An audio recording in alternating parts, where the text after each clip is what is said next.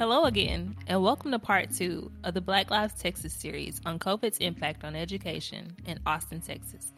Today, we're diving into how COVID has impacted food distribution and access for students and families. We're your hosts. I'm Tracy Lowe. And I am Ricardo Lowe. But before we start, we want to acknowledge that this episode is coming out on June nineteenth, also known as Juneteenth. For those who don't know, Juneteenth is a celebration of the end of slavery in Texas. While it is celebrated nationwide, the holiday is rooted in Texas history. Every year, we celebrate Juneteenth to remember the end of slavery after the Civil War. The Emancipation Proclamation declared all slaves free in eighteen sixty-three. Many slave owners did not comply with this proclamation, however. It wasn't until a Union Army general arrived in Galveston on June eighteenth and read an order announcing that all slaves were freed on June nineteenth. And that's how we learned of our emancipation. Texas was the first state to recognize Juneteenth as an official state holiday in nineteen eighty. Today, only five states do not recognize this holiday.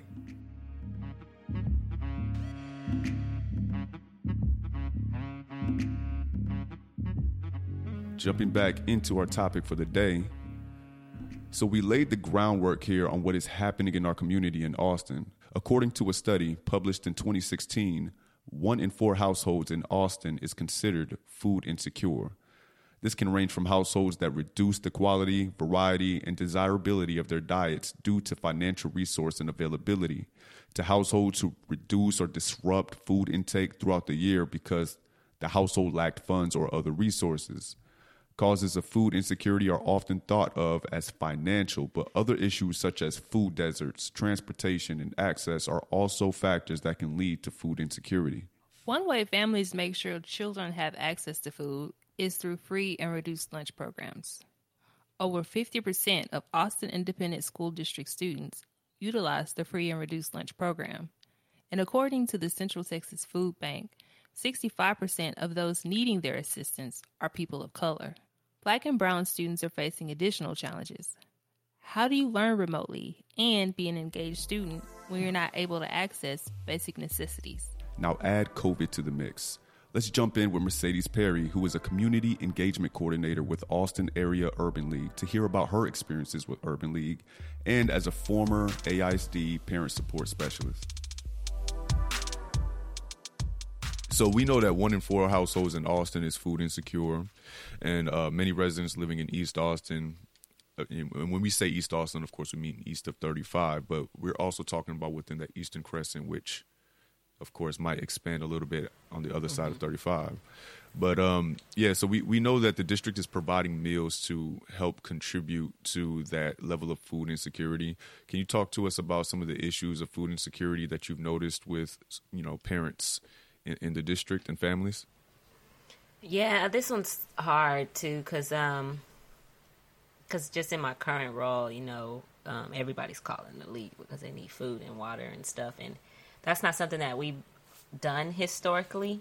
And so I'm literally, I'm literally trying to like write a program so that I can use get the the volunteers that signed up out to like get, you know. Basically starting, throwing the logistics together for something, a program the Urban League hasn't had, because there's no easier way for us to do it and um, collaborate with organizations that are already doing it. And so, um, but everybody needs food and water. I know when we first met, you were you were telling us that you were a parent support specialist at one time with A I S D. And I think we wanted... We wanted to understand a little bit about what parents are going through, specifically Black parents. Um, it's so easy to get understanding from parents who are white and A I S D, but um, there's a lot going on, as we've talked, you know, countless times before, um, and we really want to get the Black perspective. So uh, we know that one of your former roles was a parent support specialist with A I S D. Can you speak a little about that role and what you did during that time?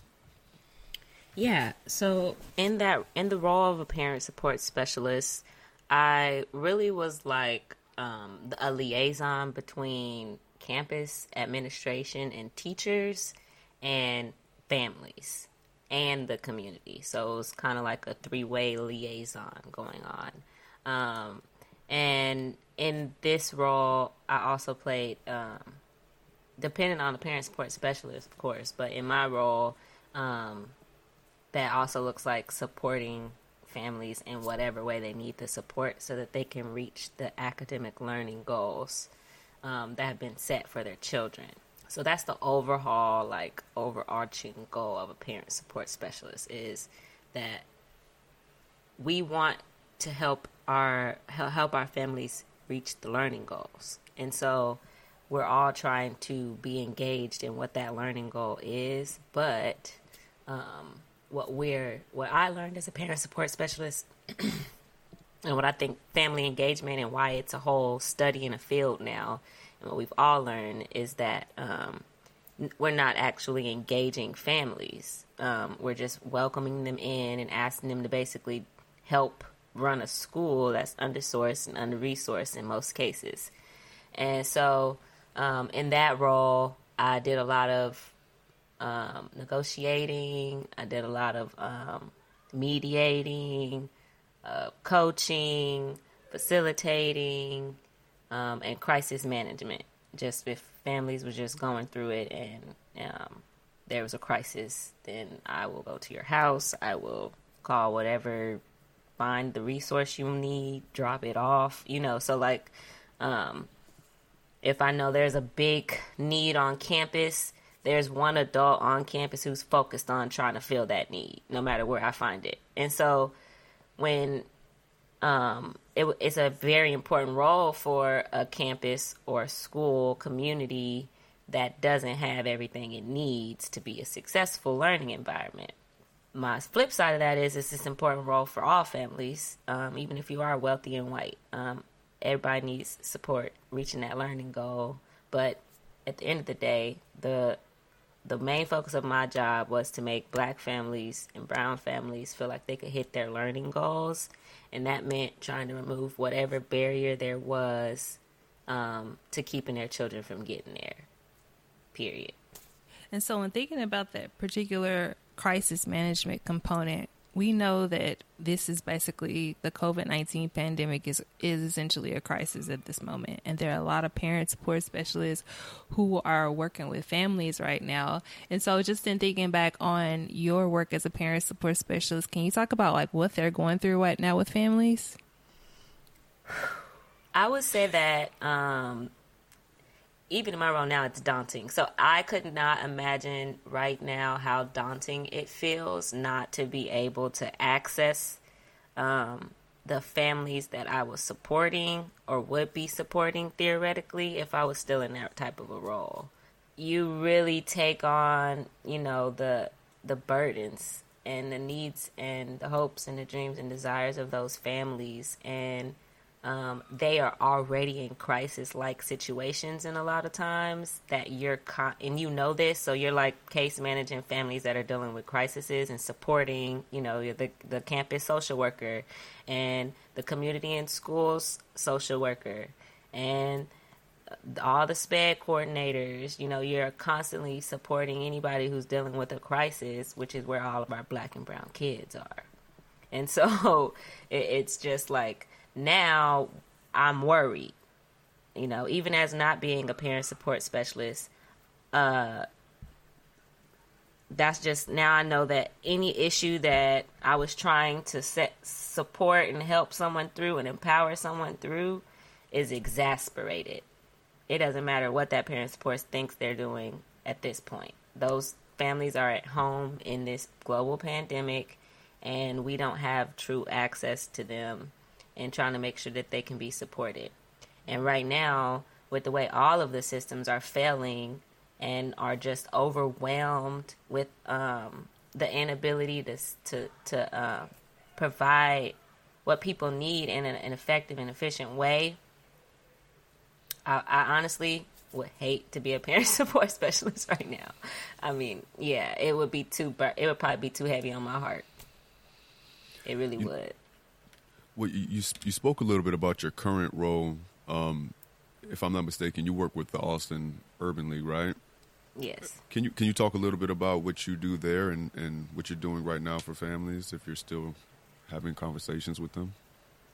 Yeah, so right now it's pretty heartbreaking still because you, there's not enough. There's not enough to help people. People are out of work or they're working ten to twelve hours and their kids are at home.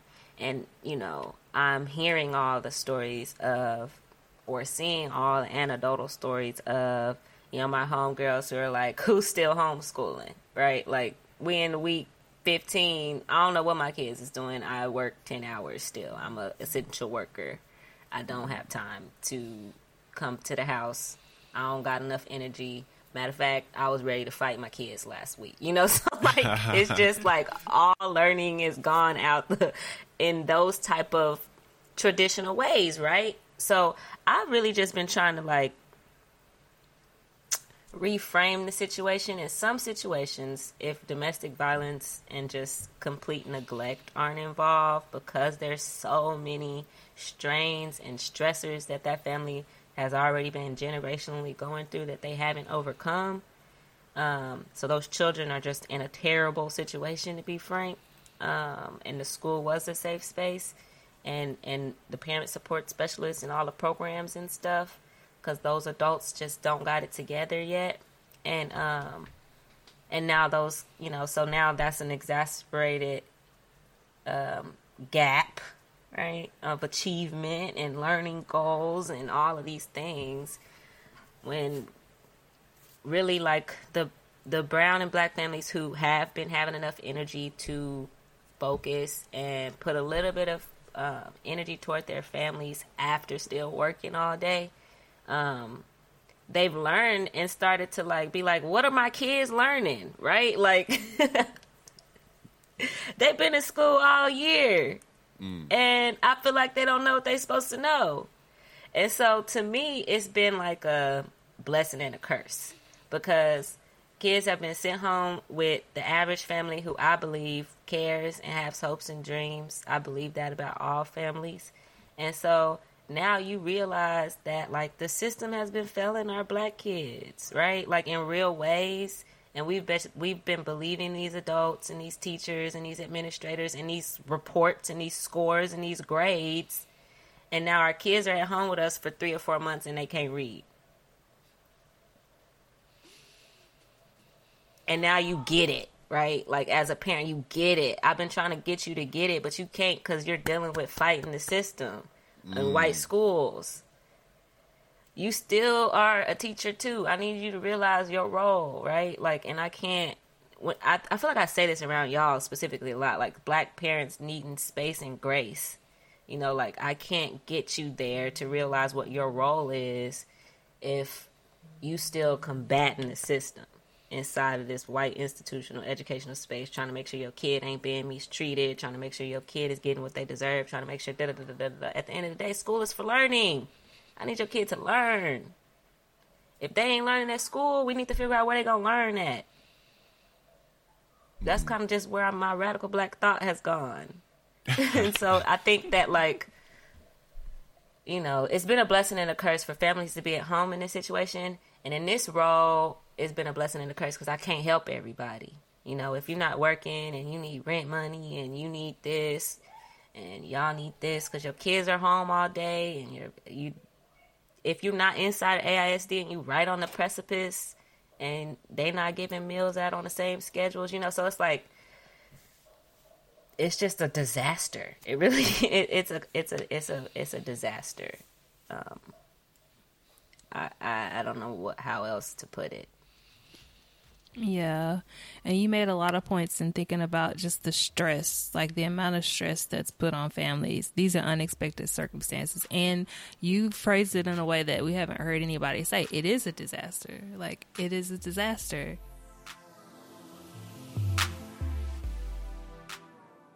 This is something that is so frustrating about COVID right now. Normally with a natural disaster, there is a specific place that needs assistance or a place where efforts can be focused. But this is impacting everyone, so resources are getting tight and states are having to find ways to support educational institutions like never before.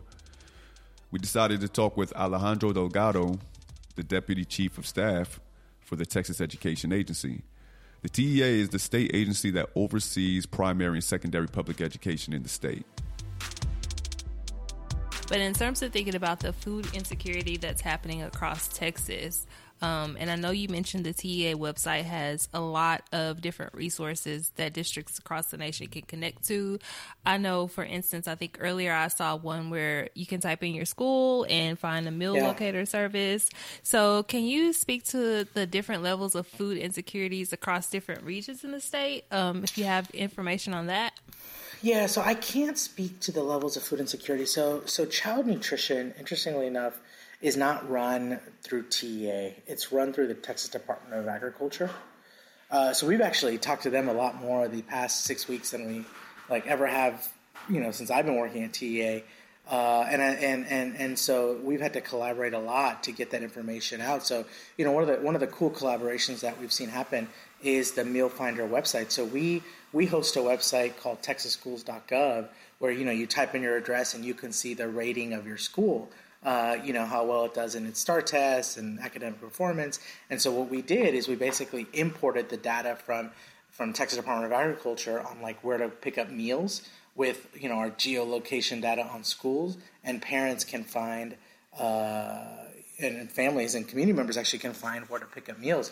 We've done something similar with, with frontline childcare, where now uh, you can find uh, you know childcare across the state, kind of via our, our, our website. And so, really proud of that. Unfortunately, like that has not. Um, I don't have any specific information on food security other than kind of what we see in the news and what we hear anecdotally from districts and superintendents, that it's a gigantic issue. Um, I mean, you've seen. I'm sure you've seen the video and pictures from.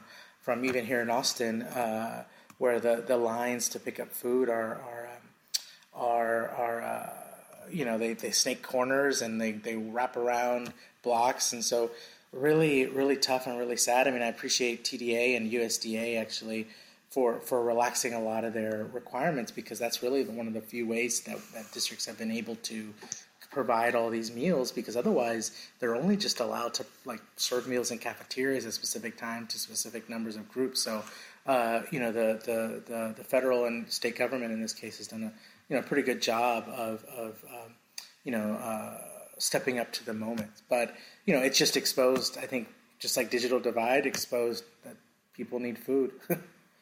Students are facing more obstacles than ever before, from how they're learning to just the sheer amount of stress from living through a pandemic. Adding food insecurity into the mix makes things even more difficult. So what are students expected to try and accomplish right now and into the future? They're expected, you know, these kids are expected to, to finish off the semester in some way or another, right? So like, what is the mm-hmm. T E A doing to like really change the policies related to grading and student assessment requirements and attendance? What are they doing to make that process a little bit easier, I guess?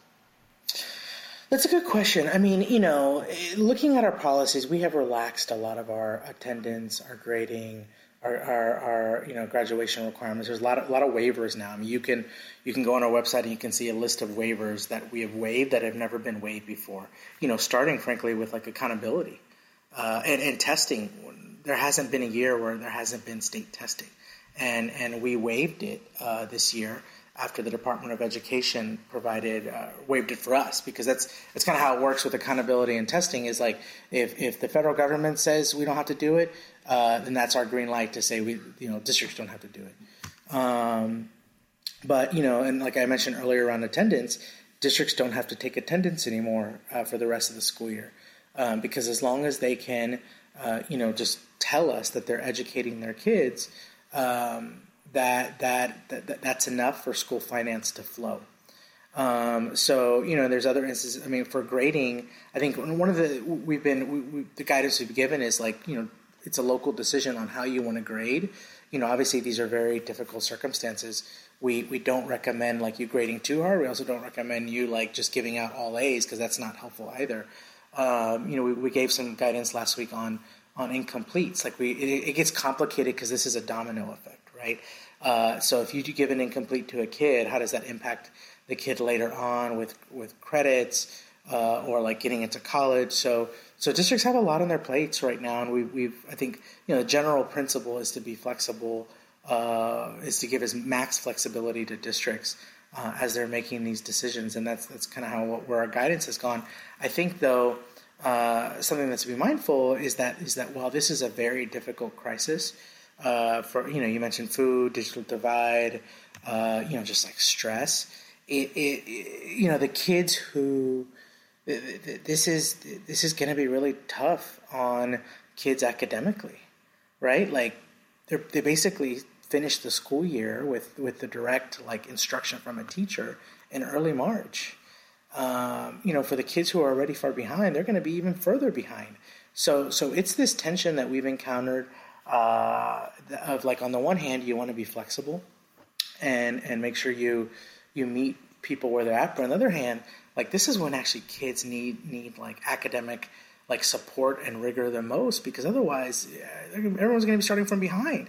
And, you know, especially kids that look like, you know, me and you, you know, and, and, um, so, so it's, so it's not an easy answer to say, just give them what they need. It's a tough time. It's like, well, but there, there's kids' lives at stake that this is going to affect them. There was a, a study that I read, um, or a news article that I read that, that, that, that cited a study from a, a teacher strike in Argentina that lasted for ninety days. So kids weren't in, in school for ninety days, and, and it impacted their, their, their life outcomes, not being in school during that time. Um, and so, you know, we're very concerned, as I know districts are too, uh, of, of how does this impact our, our kids who need it the most uh, academically. So, you know, it's, it's, it's kind of like a fine line that we have to, we have to navigate as a T A, because, you know, we, we like set the vision and the like expectation, right?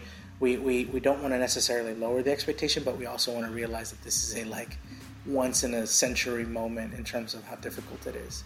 So um, I don't know if that answers your question, but it's kind of where we're at with all that. And and, and all, all that, like our, the, the guiding principle and the vision is, is what, you know, eventually percolates to what we actually communicate in guidance.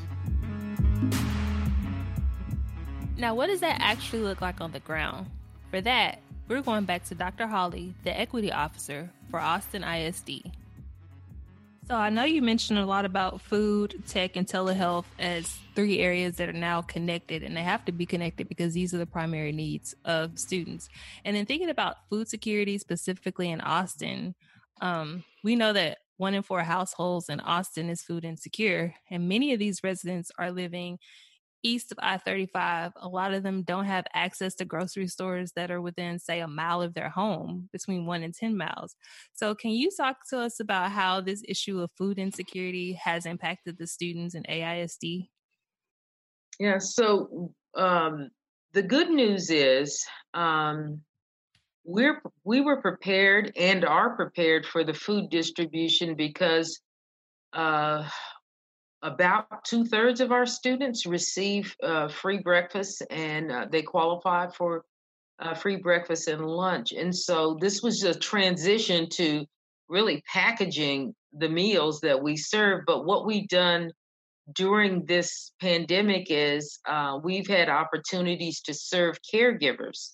We've also had the opportunity to uh, to provide food to people who are, who do not attend A I S D. Um, We have uh, uh, our Texas agency that deals with our food has, has let us know that we can serve anyone uh, nineteen and under uh, with regard to food. And so, and we've not, and, and my understanding is we've not run over out of food uh, with those two meals, with breakfast and um, with breakfast and lunch. And so the district has uh, really done, I think, an amazing job of making sure food is available. And we do know that we have those essential workers who can't always get to the food distribution or, or meal distribution places. And so that's why our relationship and our connection with the uh, Central Texas Food Bank and others is so crucial. So if someone can't get there when we're distributing meals, um, there are other um, there are other groups that we're partnering with to make sure. And Austin Voices, one of our community partners, uh, works with Central Texas Food Bank. Uh, so, so yes, the district has be has really been about the business of taking care of the basic needs of our students and our families. And even when we have uh, we have holidays like or days off, uh, uh, what wouldn't have been a student day a couple of weeks ago, we provided additional meals so that students would not go hungry on that day when, you know, we typically didn't have a, a school day. So uh, there's been a lot of creative work, and it's been good food, healthy food. It's not just been, it's not been, you know, poor food or, uh, you know, lacking nutrition. Our, we've gotten a lot of national attention for the, the health, the healthy food that we provide and serve our students who are low income. So that's been uh, something that uh, has helped the district really meet the needs of the community during the crisis. Right. And y'all, y'all are also distributing uh, meals on the weekend as well, right?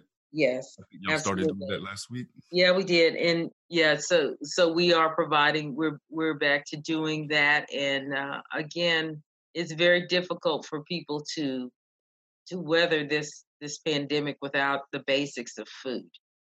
And uh, we will continue that through the summer as well. According to their website, this summer, A I S D will provide and prepare meals for children under the age of nineteen and for all students who are utilizing special education resources or are currently enrolled in school, regardless of their age. Curbside meals will be offered at more than fifteen sites. Austin I S D school buses will deliver meals throughout the community at more than sixty locations. To learn more, we'll put a link in our show notes about how to access these meals. And we'll note that caregiver meals are also available at this time. According to Doctor Holly, when we spoke with her at the end of April, they had served over four hundred thousand meals. So we can see how Austin schools are tackling food distribution. They seem to have found a way to still provide for the communities that currently serve. But what is the rest of the city doing? What about those who need additional services this summer? For that, we talked to Doctor Kezike Prince, who is a consultant and a senior policy advisor and education coordinator for Austin's mayoral office. I, I want to hop in real quick, and I, I know that you, you you spoke on food insecurity, and you know we're, we're heading towards the summer, and we spoke with Doctor Holly, and, and she she expects that you know A I S D is going to continue to accommodate those who need meals during the summer. Uh, you touched on seven school districts touching the city of Austin. Is is the same process happening with these other school districts as well? Um, and how is the city looking to supplement the additional need of supplying food resources during uh, the summer?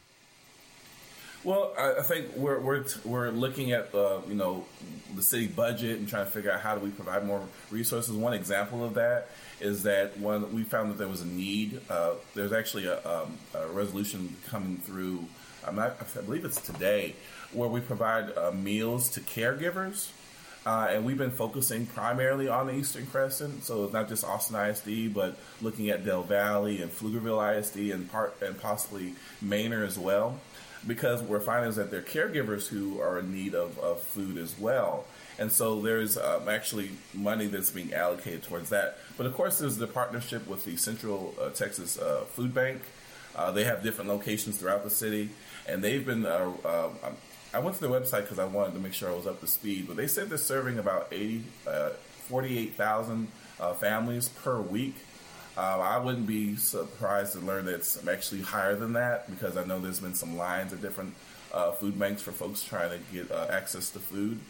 Um, but one of the challenges we're still dealing with is uh, what happens if you don't have transportation to get the food? How do you get food to maybe elderly people who are having difficulty leaving the home at all? Um, what happens if you don't have family members who are willing and able to bring you food? And so that's been a bit of a gap that we've been trying to respond to, but that's where the partnerships with like the United Way, with uh, the Austin Urban League, um, Austin Area Urban League, and other partners across the city, uh, Go Go Austin, uh, Vamos Austin, and try to work, because to be honest, again, bureaucracies are not meant to move quickly. And so having partnerships with nonprofits in the community who already have those relationships are the best uh, t- tool. And so I think what's going to come down to, again, is the city providing resources when possible, but also working with the federal government, using resources that they allocate for these types of activities as well. And so in understanding that all of these issues, digital divide, um, access to food, access to shelter, all of these are basic needs for students. And so uh, there's, again, all families have had challenges a lot of families have challenges accessing these basic needs, and then the city, the district, everyone is doing their best to help provide these resources.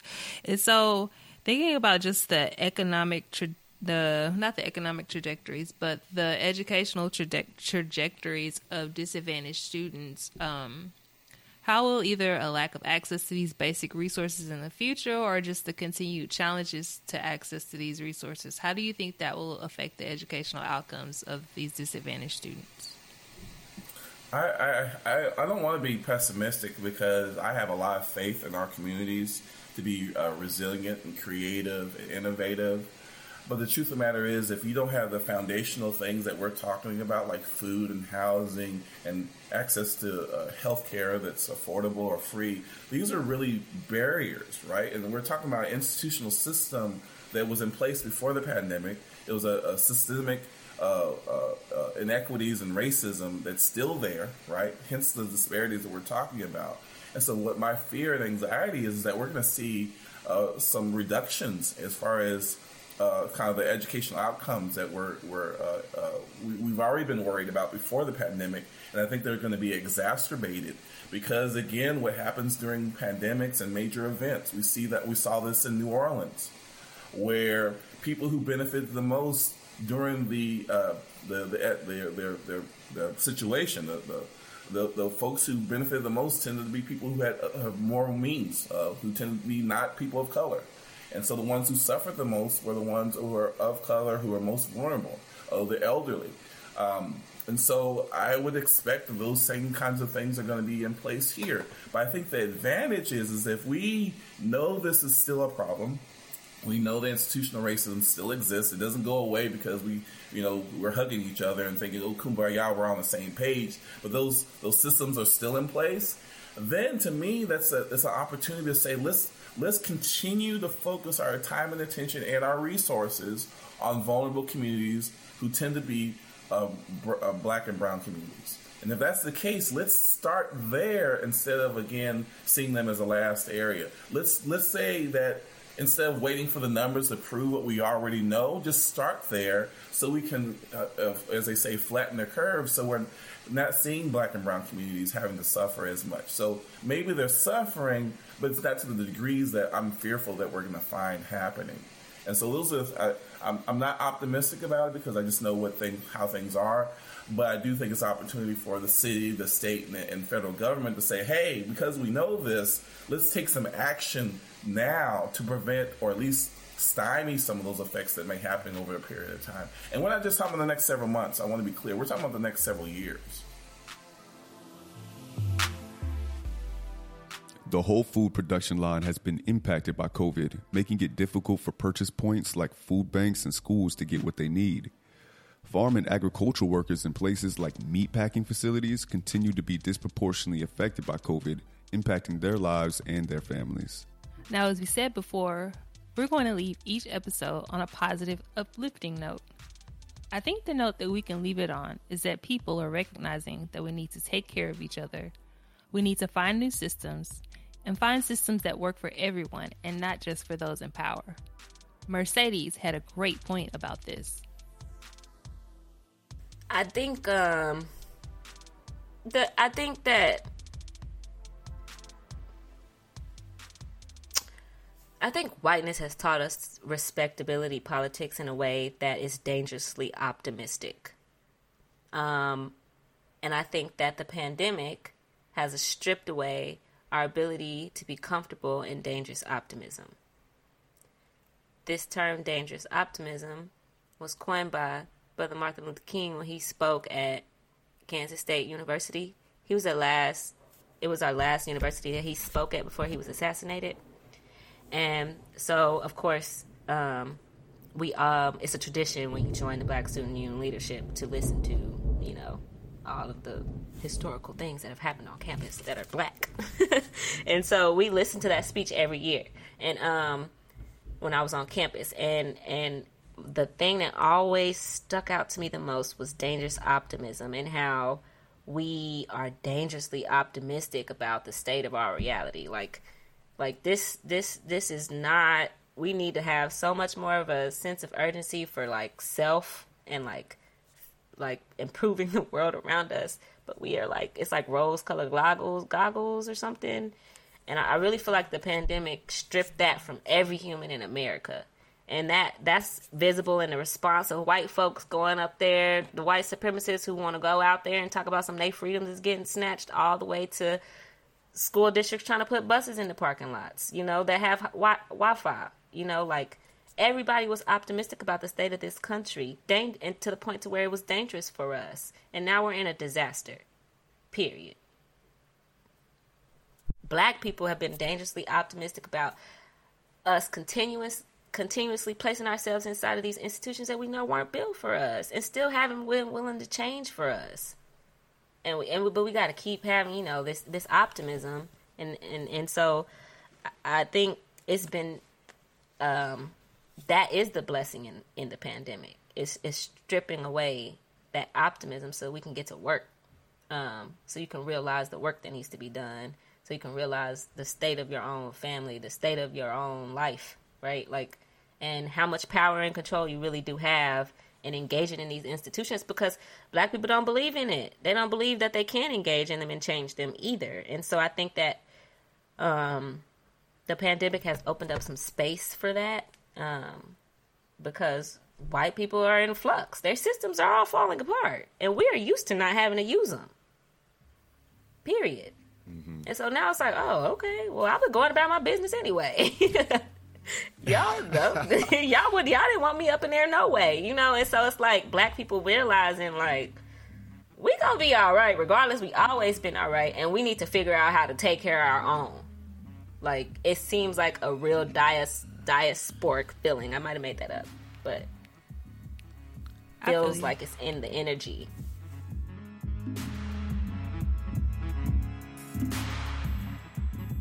That's a wrap for this episode. Next week, we will be taking a look at how students dealt with getting access to technology in order to continue distance learning. Some of the largest equity gaps have emerged in tech. We heard from listener M. Thompson that they've been really frustrated with the systems, saying their students with disabilities need assistance beyond technology. In an email to us, they said, a computer doesn't help them. They need one-on-one help. Social interactions is also a must. Please consider tutors for the learning disability children. They can't do it alone. We want to say thank you, M. Thompson, for sending that note to us. And if you'd like your voice heard, please email black lives texas podcast at gmail dot com and send us a note or a voice memo. Again, we want to hear from you. Black Lives Texas is a podcast by the Institute for Urban Policy Research and Analysis at U T Austin. It is hosted by me, Tracy Lowe, and Ricardo Lowe, and produced and edited by Mariah Gossett, with music by Upper Reality. We will be back next week. Hasta la próxima semana. And have a great week, y'all.